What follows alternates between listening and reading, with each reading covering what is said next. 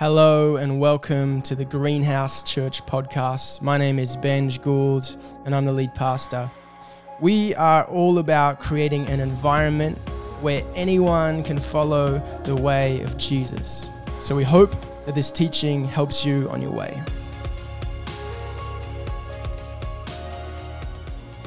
Very good. Well, this morning we are kicking off our Advent series for this year, and you would have seen the, the video beforehand. Um, we're doing it a little bit differently this year. This series is called Advent Conspiracy. And I want to start with a bit of a confession with you this morning that I learnt far too late in my life that Advent was more than the little calendars that you pull the chocolates out of. I'm not going to tell you how old, but too old. Uh, and I've had a bit of a roller coaster relationship with advent calendars. I've got to be honest with you. They were a bit of a staple in the Corkill family household. You know, the, the Cadbury branded ones. They're that deep purple. They've got the cartoon nativity scene. You pull it out each day, a little chocolate. You love to see it. But then I got married, and I realized I married a woman who didn't just like the Cadbury advent calendars. She liked the really expensive ones that you get, you know, from your makeup product companies or your gin distilleries with the little taste of, you know, in the lead up to Christmas or the, all of those things that cost far too much money. And so I don't love advent calendars as much as I once did. not at all. We didn't get one this year. It's the first time since we got married I said, nah, not going to happen. There's a few more days. Maybe she'll buy herself one, who knows. But Advent is so, so, so much more than that. Uh, the word Advent uh, means coming or arrival and has really marked a key part in the historical church uh, liturgical calendar for hundreds uh, and hundreds of years now. And as Julie was telling us, it marks a season of anticipation as we lead up to Christmas. It's about tracing that anticipation towards the first coming of Jesus and really that hopeful expectation of the second coming, the coming of new creation. So the tradition of Advent spans usually over those four weeks in the lead up to Christmas. And as Julie beautifully did before, a candle is lit every week to, to represent hope and then peace and then joy and then love. But as I said, we're doing Advent a little bit differently this year at Greenhouse. And it's pretty easy to get to the end of Advent, the end of the Christmas season, and realize that we've probably been more anticipating the Christmas event than the Christmas story, the Jesus story. So, this series that we're going to step into, Advent Conspiracy, is about redirecting us from the, the chaos and the hustle, the busyness and the consumerism of Christmas back towards Jesus. Now, if you're anything like me, orienting your life completely towards Jesus at the best of times can feel a little bit unattainable and a little bit difficult. And so the prospect of that in probably the busiest month of the year might seem impossible. You might be sitting there going, nice one, Josh, but not a chance. But my prayer this morning is that throughout this series, as we walk through, I guess, these practical and spiritual ways of refocusing ourselves towards Jesus, would be that as we do this, you get a fuller sense of the, the Christmas message, the Christmas meaning, and the joy and the hope and the love and the peace that comes with that. Does that sound all right? Well, how we got to introduce a series. How cool. so, how do we do this? How do we orient our anticipation away from the Christmas event and towards the Jesus story? We're going to unpack that question over the next four weeks, and you would have seen in that video there's kind of four buckets that we're going to look at that uh, this month. But I want to start with this idea of worshipping fully. And to do that this morning, I want to take you through one of Jesus' first documented interactions uh, in Scripture and unpack what I think that could look like for us to worship fully this Christmas. So, the wise men, you see them in your beautiful purple Cadbury Advent calendars. There's always three of them, they're always in crowns. They always have their gifts. Now, I don't know why there's always three of them. Definitely, we're going to read it in a second, but it never says there was three. And personally, if I was going to travel that many days, I would go with more than just two other people because you would get sick of them, I think. Um, but the wise men, We're going to read this story in a second, but they paint a really beautiful image, I think, of what it could look like for us to fully worship Jesus. So let me read it to you. We're in Matthew chapter 2. I'm reading from the ESV translation in case you get confused. I didn't tell the screens guys to put it up, so if it's there, hectic. If not, you can listen to me. Okay, Matthew 2. Now, after Jesus was born in Bethlehem of Judea in the days of Herod the king, behold, wise men from the east came to Jerusalem, saying, Where is he who has been born king of the Jews?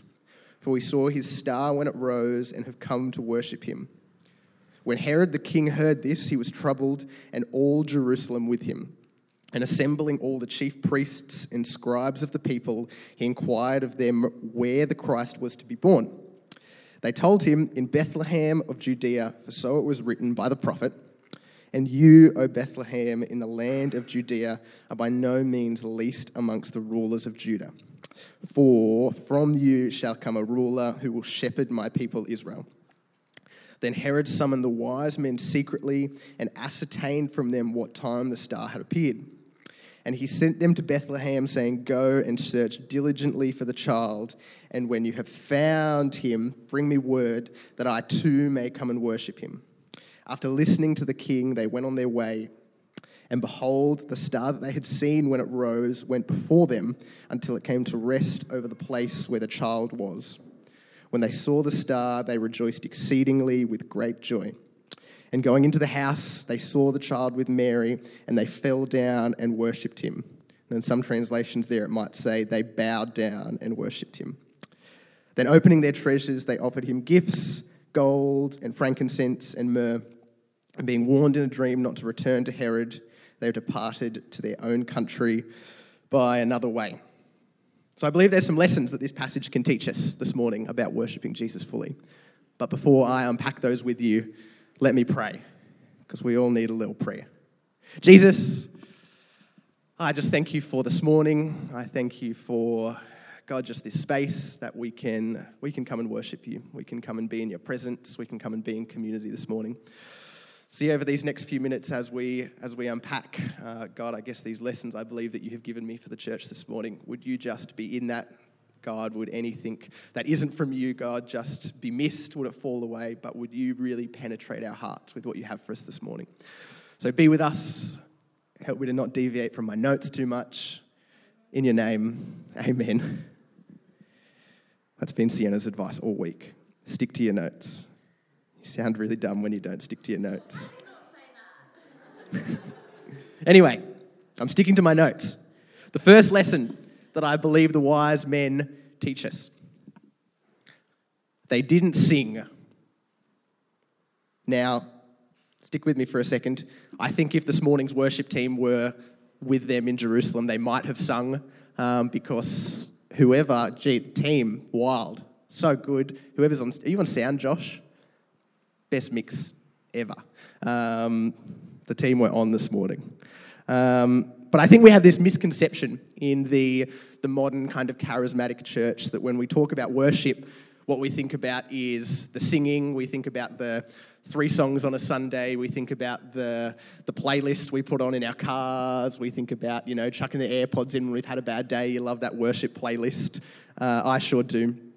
But I want to challenge that I think that view of worship is far more narrow than the biblical image uh, that is painted for us of what worship is. And I really believe that the wise men show us that. Now, I think that's double ironic coming from me because, like Jamie, I'm one of the, the worship guys here, and so I do love a I do love a good sing when it comes to church, and love a good musical worship, I guess you'd call it. But really want to unpack that. I believe that is just one facet of how God intends us to worship Him. So we're going to get a little bit technical here. The Greek word used in this passage uh, for worship, and also the most common word uh, in the New Testament for worship, is proskuneo. I hope I've said that right. If there's any Greeks in the building, you can correct me afterwards. Uh, but that translates to to bow down or to lie face down. Uh, or to, to kiss the hand of someone superior in an act of reverence and submission. Another way that proskuneo is defined is to kiss like a dog licks its master's hand.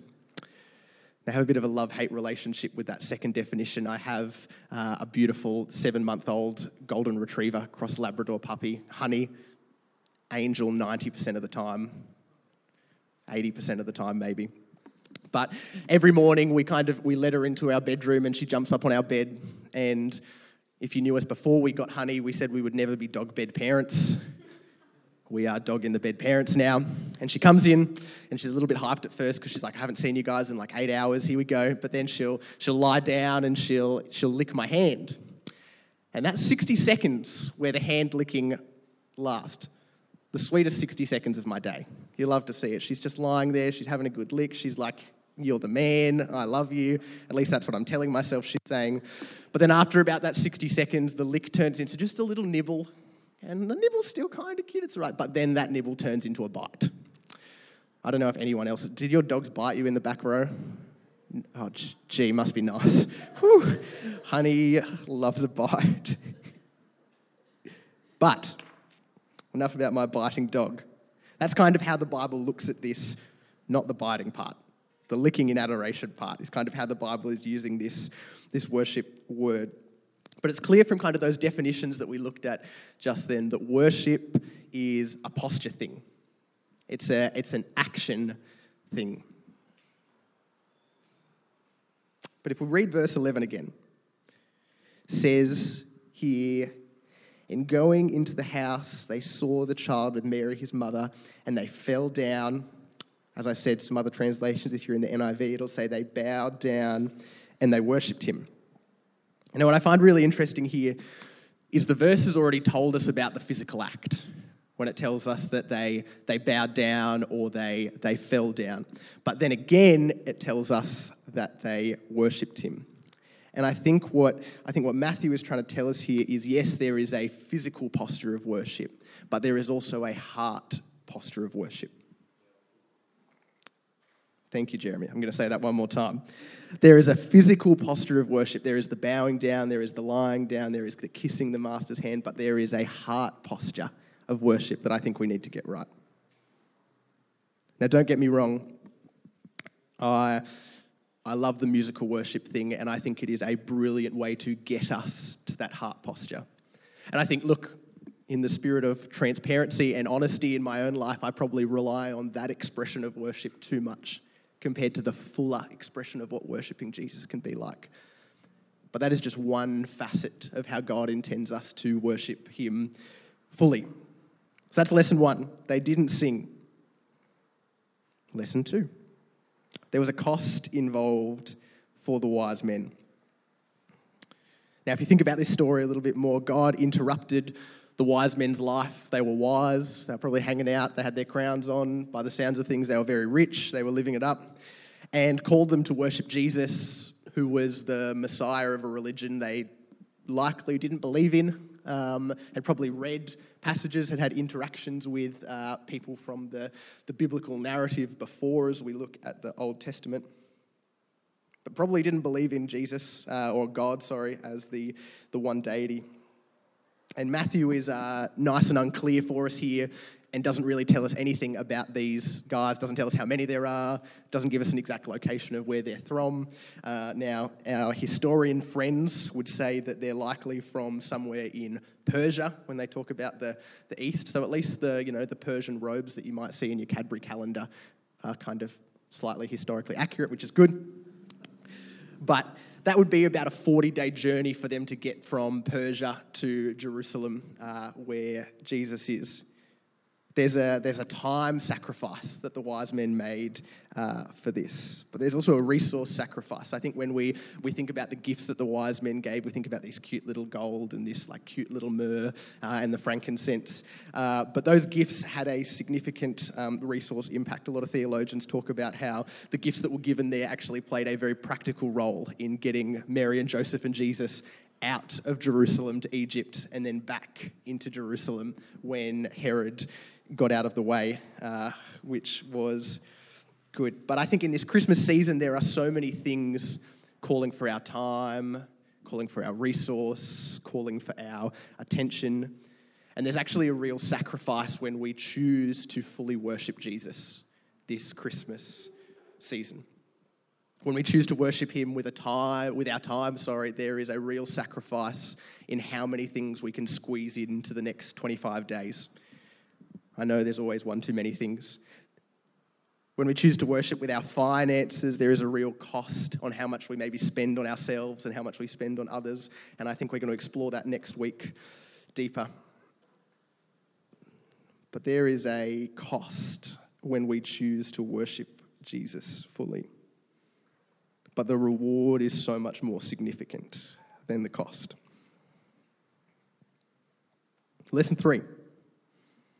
And if you've listened to a Baptist sermon before, you know there's only three. They found Jesus because they were ready to worship.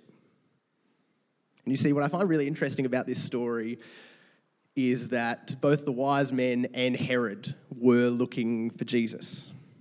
But their reasons and their intentions and their eventual success in that were very different. Now, the wise men, they're following a sign, a miraculous sign uh, for that matter, that God has given them because they believe Jesus was the King of the Jews and because they wanted to worship him. And when I read this story, I wonder what kind of expectations the wise men rocked up to Jerusalem with. Now they knew they were they were confident they were going to see a king. I don't think they would have traveled for 40 days on camels if they didn't think they were going to see a king.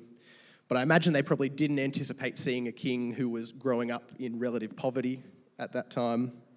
They also seem to have this expectation that everyone in Jerusalem is going to be buzzing about this new king, and they get blank response after blank response when they talk to people. But even despite this king not meeting their expectations or their preconceived ideas, they still choose to worship him because that's what they came ready for. That's what they came anticipating. But in the contrast to that, we look at Herod and this guy is following the advice of the religious leaders, and he's been very open uh, in his opposition towards Jesus because of his threat to his kingship. And you see, insights and knowledge about Jesus are not enough to find him. We can, we can do the Bible study, we can read the Bible in a year plan, we can get the theology textbook, we can read the commentaries, but the knowledge and the insight is not enough to find him. What we need, like the wise men, is a recognition of the kingship of Jesus over our lives and a resting heart posture, ready to worship him, not just on a Sunday, not just maybe when other Christians are around, but in everything we do in how we allocate our time, in how we allocate our resources, in how we speak to people, in how we think about people, in how we lay down our plans for what God has for us. This is a life encapsulating posture. There's a theologian and pastor that uh, gets quoted uh, quite frequently here at Greenhouse, Charles Spurgeon, uh, I assume you might have heard of. Uh, he puts it like this far more eloquently uh, than I could have. He says, Those who look for Jesus will see him, those who truly see him will worship him, those who worship him will consecrate their substance to him. Now, the most heartbreaking part uh, of this story for me is that Israel, God's chosen people, the Jews, missed the significance of the birth of Jesus. Read with me verse 3 again. You don't want to miss this. It says, When Herod the king heard this, Herod equals bad guy, he was troubled, and all Jerusalem with him. Now, scholars kind of go back and forth here in, uh, you know, discussing were they were Israel troubled with Herod because they were scared of his imminent crazy man outburst that we read about in a few verses, and that's very possible. Other scholars kind of discuss that Israel were concerned that a king was coming that they didn't uh, anticipate. They were troubled by that, and kind of regardless of where you sit on that discussion, like me, I imagine you've probably never thought about that discussion before, but apparently that's what scholars discuss. Um, regardless of where you sit there, at a minimum, it's very clear from the passage that Jerusalem, God's chosen people, were indifferent to the birth of Jesus. And I wonder this morning if some of us, like the Israelites, God's chosen people, Maybe we call ourselves people of God, people who align with God, but maybe we've missed the significance of the Christmas message. Maybe we're indifferent to Jesus. Maybe we've heard it all before. We know Christmas comes, we go the four weeks in the lead up to Christmas, we go to the Christmas Eve service, we get our carols in, we get our candles in, it's all good. But maybe we're indifferent to the significance that this message of Jesus has for us. So, as the, as the band come back up uh, this morning, I just want to ask you one simple question What are you worshipping this Christmas? Do you have a posture in that you are worshipping in everything you do, in everything that you are putting your hand to and your mind to, your mouth to? Or are you worshipping the, the to do lists, the purchasing of the perfect gifts, the squeezing everything in, the food on the table, the perfect family Christmas photo with the dog in it staying still that's never going to happen? The list will go on and on and on of the things that we can worship this Christmas. But what are you worshipping? So we're just going to create some time and space for a moment.